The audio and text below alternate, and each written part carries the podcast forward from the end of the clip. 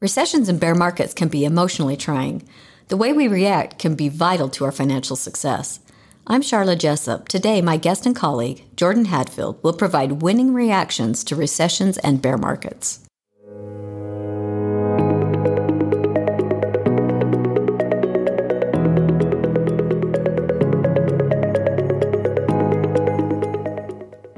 Welcome to the SFS Power Up Wealth podcast, where we provide impactful insight and expert opinions on timeless financial principles and timely investment topics, preparing you to make smarter decisions with your money.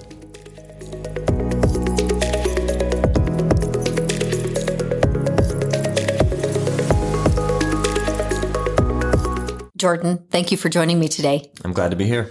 Jordan is a wealth management advisor at Smedley Financial Services. He has a certified financial planning designation and also a BFA, behavioral financial advisor designation. That's right. Jordan, this has been a challenging year for investors, to say the least. Markets have been volatile. The Fed has been raising rates, um, and there's a fear of recession. What do people need to know? Yeah, it has been a challenging year, and it doesn't seem like there's been a lot of safe places to hide. Whether you're in stocks, whether you're in bonds, whether you're in cash, um, there's there's risk, and it's been it's been troubling to say to say the least for many investors. I have a lot of questions coming through from clients and, and non-clients as well saying, what do I do? How do I prepare for a recession or for this bear market? What are things that I should be doing? And I'm going to make a baseball analogy here. I, I played baseball when I was younger, and uh, I like to say my heart is still at first base first base was was the highlight of my youth. And i've i don't follow baseball anymore but i love making baseball analogies so i'll i'll try and make them whenever i can. Um, let's say you're playing outfield and a batter hits a pop fly. You know that pop fly is coming at some point in the game and so you need to be prepared for it but you don't know when it's coming. When a batter hits a pop fly there's a lot of things that you need to take into consideration right? As far as how hard was the ball hit, uh, how high did the ball go, what's the wind resistance of the ball. You need to know these things to figure out where the ball's going to land so you can position yourself to catch it, right? No, not really. We don't think about these things, right? When we're playing outfield, if the ball's hit, we reactively um, respond to the situation in a way that's going to set us up for success. And I think that analogy is very insightful when it comes to bear markets and recessions because these two events, a bear market and a recession, um, relative to a pop fly, to an outfielder, are unavoidable. They happen. We know they're going to happen. And so we need to be prepared for them. And how we react in these certain situations are important. Just like an outfielder isn't going to sit in the outfield and calculate, you know, quadratic functions to figure out where the ball is going to land. He's going to react there are certain things that investors should be doing um, in response to bear markets and recessions without all the calculations. It should be obvious, okay, that the economy's slowing down. What do I need to do? And let's do it. And any time spent contemplating this is um, a waste of time, a waste of energy, and uh, can be emotionally trying. And you know, interestingly, I think that a lot of people, when we think talk about bear markets and the recession, immediately they think about investing. What do I need to do in my investments? What do I need to change? But really, there's other behaviors that are more important than deciding what you need to change in your investments. Yeah. In most cases, no change at all in your investments is often the best path forward. You know, I've heard it said if you don't know what to do in investing, don't do anything.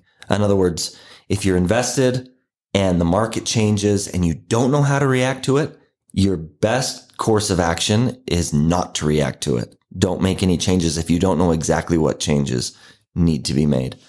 Uh, so yeah, absolutely.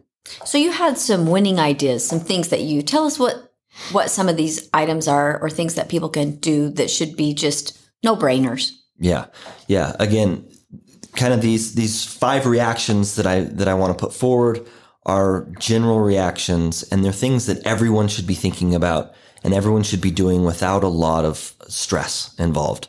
Um, whenever we're heading into a bear market or a recession, um, it's a great time to look at our spending and to reduce excess spending particularly now with interest rates rising, with inflation going crazy, it's a great time to review where is our money going. Sharla, I remember a couple months ago, forgive me, I don't remember what Money Moxie it was, but you talked about um, subscription services and all the different money that, that we spend on these sus- subscription services. And oftentimes we lose track of them and we're paying for, you know, TV channels that we don't watch anymore. It's a great time to review that kind of stuff, review our budgets and cut back spending where we can. So that's my first one. I think that's a great one, and it's oftentimes people don't think about that. We just we start spending, like you said, we get subscriptions and things that come maybe automatically on our credit card, and then we just pay our credit card off. We don't really think about that or go back and you know take into account our spending. And sometimes we wait until we we feel like we're at a critical change moment before we actually do something. And really, the time to start doing that is you know when something's on the horizon. Absolutely.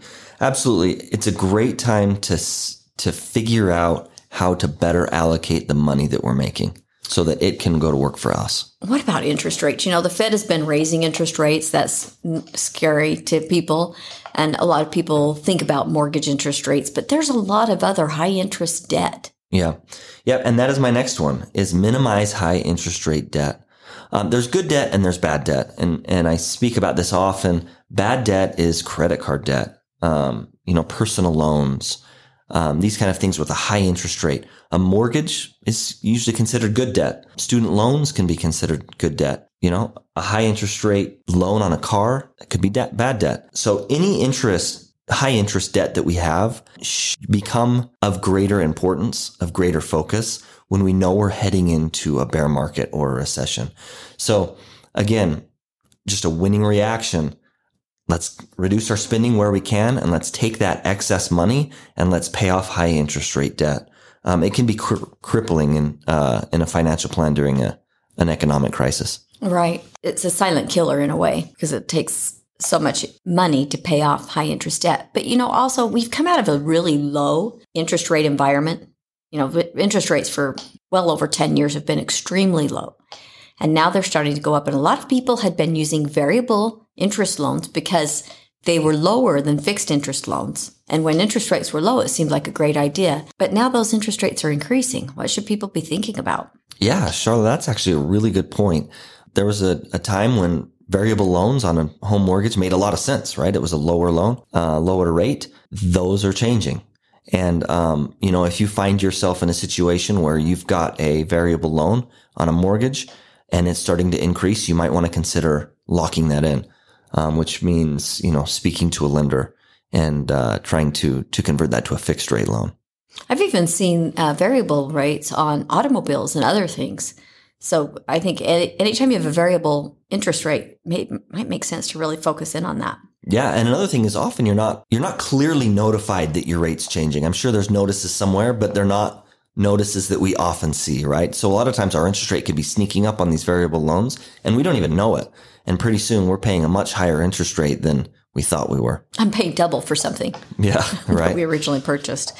You know, a lot of this can be when we talk about interest rate debt um, and getting into debt, especially in periods of time when things get tight and our budgets get tight. Oftentimes people rely on credit cards when there's an issue because they haven't built up emergency savings. What would you say about emergency savings? Yeah, and it's interesting. You know, we're already seeing consumer debt increase we're already seeing, I, I, don't remember the figure. I wish I had it on me. I, I, apologize. But the number of Americans that applied for credit cards just in the last six months have skyrocketed, which is a, from a financial professional standpoint, that makes you nervous. That's, that's scary if people are, are relying on credit, on debt to get them through a difficult time.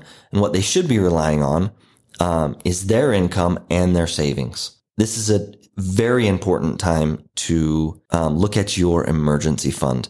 We often talk about having an emergency fund of three to six months of non-discretionary spending, right? So whatever your expenses are to cover the needs that you have per month, times that by three to six, and that's, that's a healthy emergency fund. But when we head into a recession, unemployment often increases.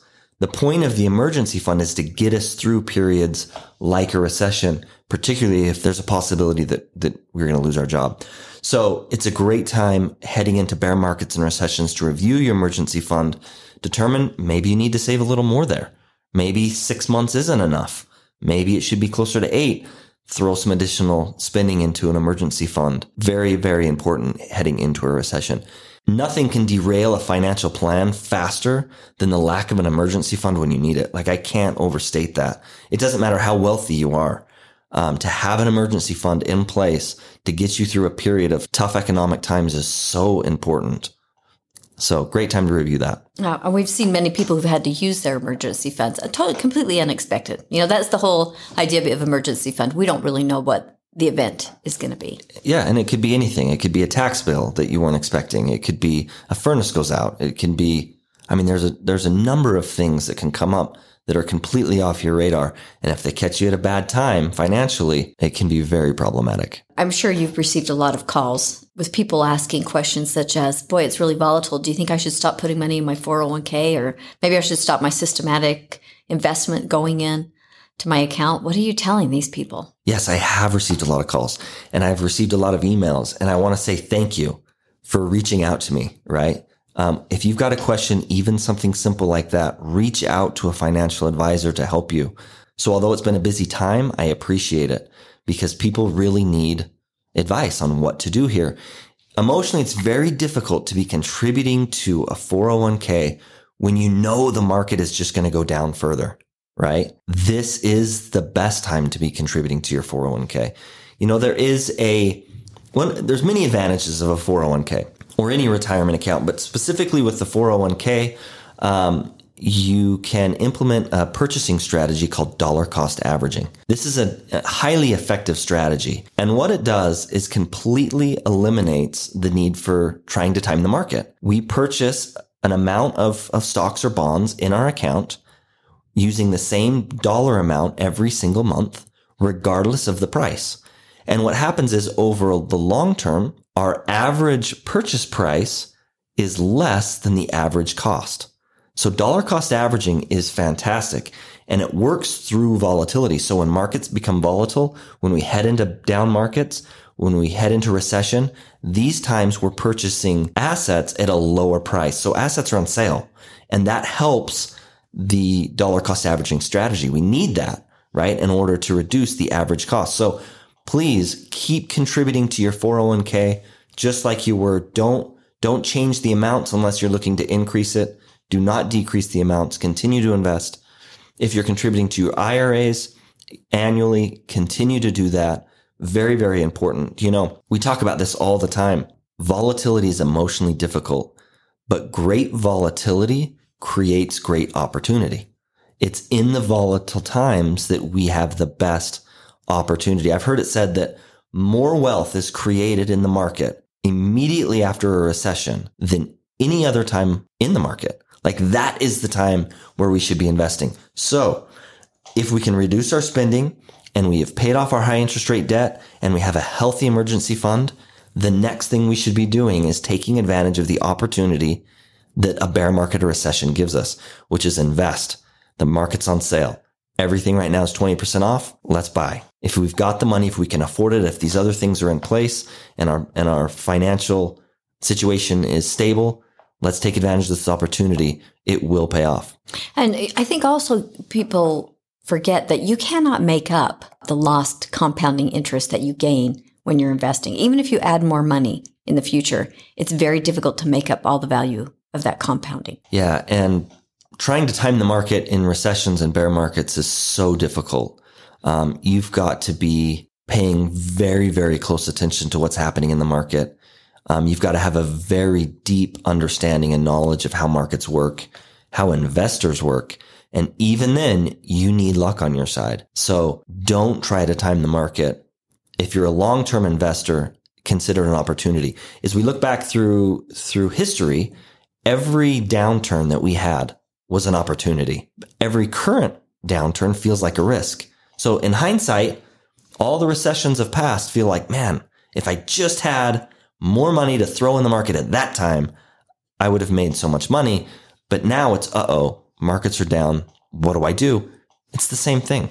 You know, five, ten years from now, we're going to look back and say, there was a real opportunity in 2022 to make some money. Let's take advantage of it. You know, you're talking about winning reactions. And I think sometimes we react when we're in a volatile period of time and things are disconcerting and people don't know what to expect, we become very myopic. You know, we think that what's happening now is going to continue on.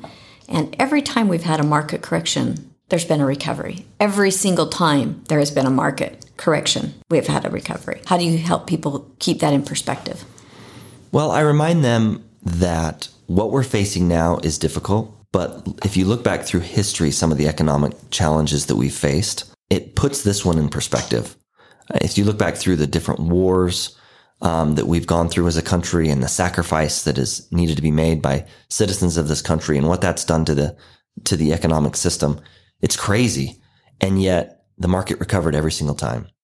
And so I try and remind them of that. Another thing that's that I try and remind people of is it's our nature to attach to bad news, right? For example, if I give you good news, if I come to you, Sharla, and I say, I've got an investment opportunity for you and it's fantastic and you've got the ability to make a ton of money, it sounds like I'm selling you something. But if I come to you and I say, Sharla, avoid this investment. It is bad. I've got information. I know that things are going to go south. This is dangerous. It feels like I'm looking out for you. I'm no longer trying to sell you something. I'm now watching out for you. That's how it's perceived, right? Negative messages are perceived in, in that kind of way. And there's so much negativity. You turn on Yahoo, you turn on CNN, Fox News, MSNBC, jump on Facebook or Twitter, any social media platform, talk to your neighbors. Everyone is saying this is bad. Markets are bad. Market's going to get worse. Into the world. Make sure you've got a bunch of gold. Hide it under your bed. You know, I mean, that's just kind of the way that, that we respond to these, these events because that's how they feel. And so it's rational to think that way, right? Um, emotionally, it makes sense to think that way, but that doesn't mean that it's the right thing to do, the right way to think. And if we base our, our actions off these emotional times, it'll often put us in a bad place, relatively speaking. We take our eye off the ball, to speak. We're not looking at the big picture anymore. Yeah. Yeah. Another baseball analogy. Boom, someone hits a pop fly. I'm in outfield and I start hearing the crowd yelling, watch out for that divot. Watch out for the fence. Watch out for the other, you know, outfielder who's running at you. And all of a sudden I'm distracted and I'm not going to, I'm not going to make it a good play on the ball, right? I need to focus on what do I need to do to catch the ball? And in terms of investing, the focus should be what do I need to do to set myself up for success tomorrow? For long-term investors, right? What do I need to do to make sure that in 10, 20, 30 years from now, uh, my money has grown, my money's kept up with inflation, and I'm in the best place for success. So you're saying focus on the big picture. Exactly. And that's my fifth point. Focus on the big picture. Don't let short term volatility um, keep you from making wise long term decisions. If you're a long term investor, view this as an opportunity. So, absolutely, big picture is very, very important. Um, and so, to review, these are the five winning reactions I would give to any investor or or any individual who's looking for how to prepare for a bear market or recession. The first would be reduce excess spending. The second would be minimize high interest rate debt. The third is evaluate your emergency fund. The fourth is continue to invest. And the fifth, don't let short term volatility worry you. Focus on the big picture. Jordan, good advice. Thank you so much for joining us. Thank you so much for having me. I'm glad to be here. I look forward to joining you again. Thank you for joining the SFS Power Up Wealth podcast. Smedley Financial is located at 102 South, 200 East, Suite 100 in Salt Lake City, Utah, 84010. Call us today at 800 748 4788. You can also find us on the web at smedleyfinancial.com, Facebook, Instagram, Twitter, and LinkedIn.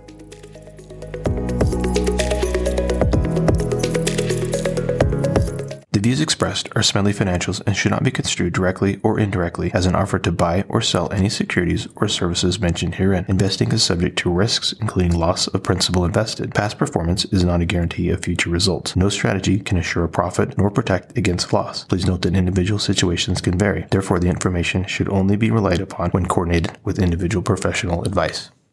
Securities offered through Securities America Inc., member FINRA SIPC, Roger M. Smedley, Sharla J. Jessop, James R. Derrick, Shane P. Thomas, Michael B. Ani, Jordan R. Hadfield, Lorraine B. Taylor, registered representative. Investment advisor representatives of Smedley Financial Inc. Advisory services offered through Smedley Financial Services Inc., Smedley Financial Services Inc., and Securities America are separate entities.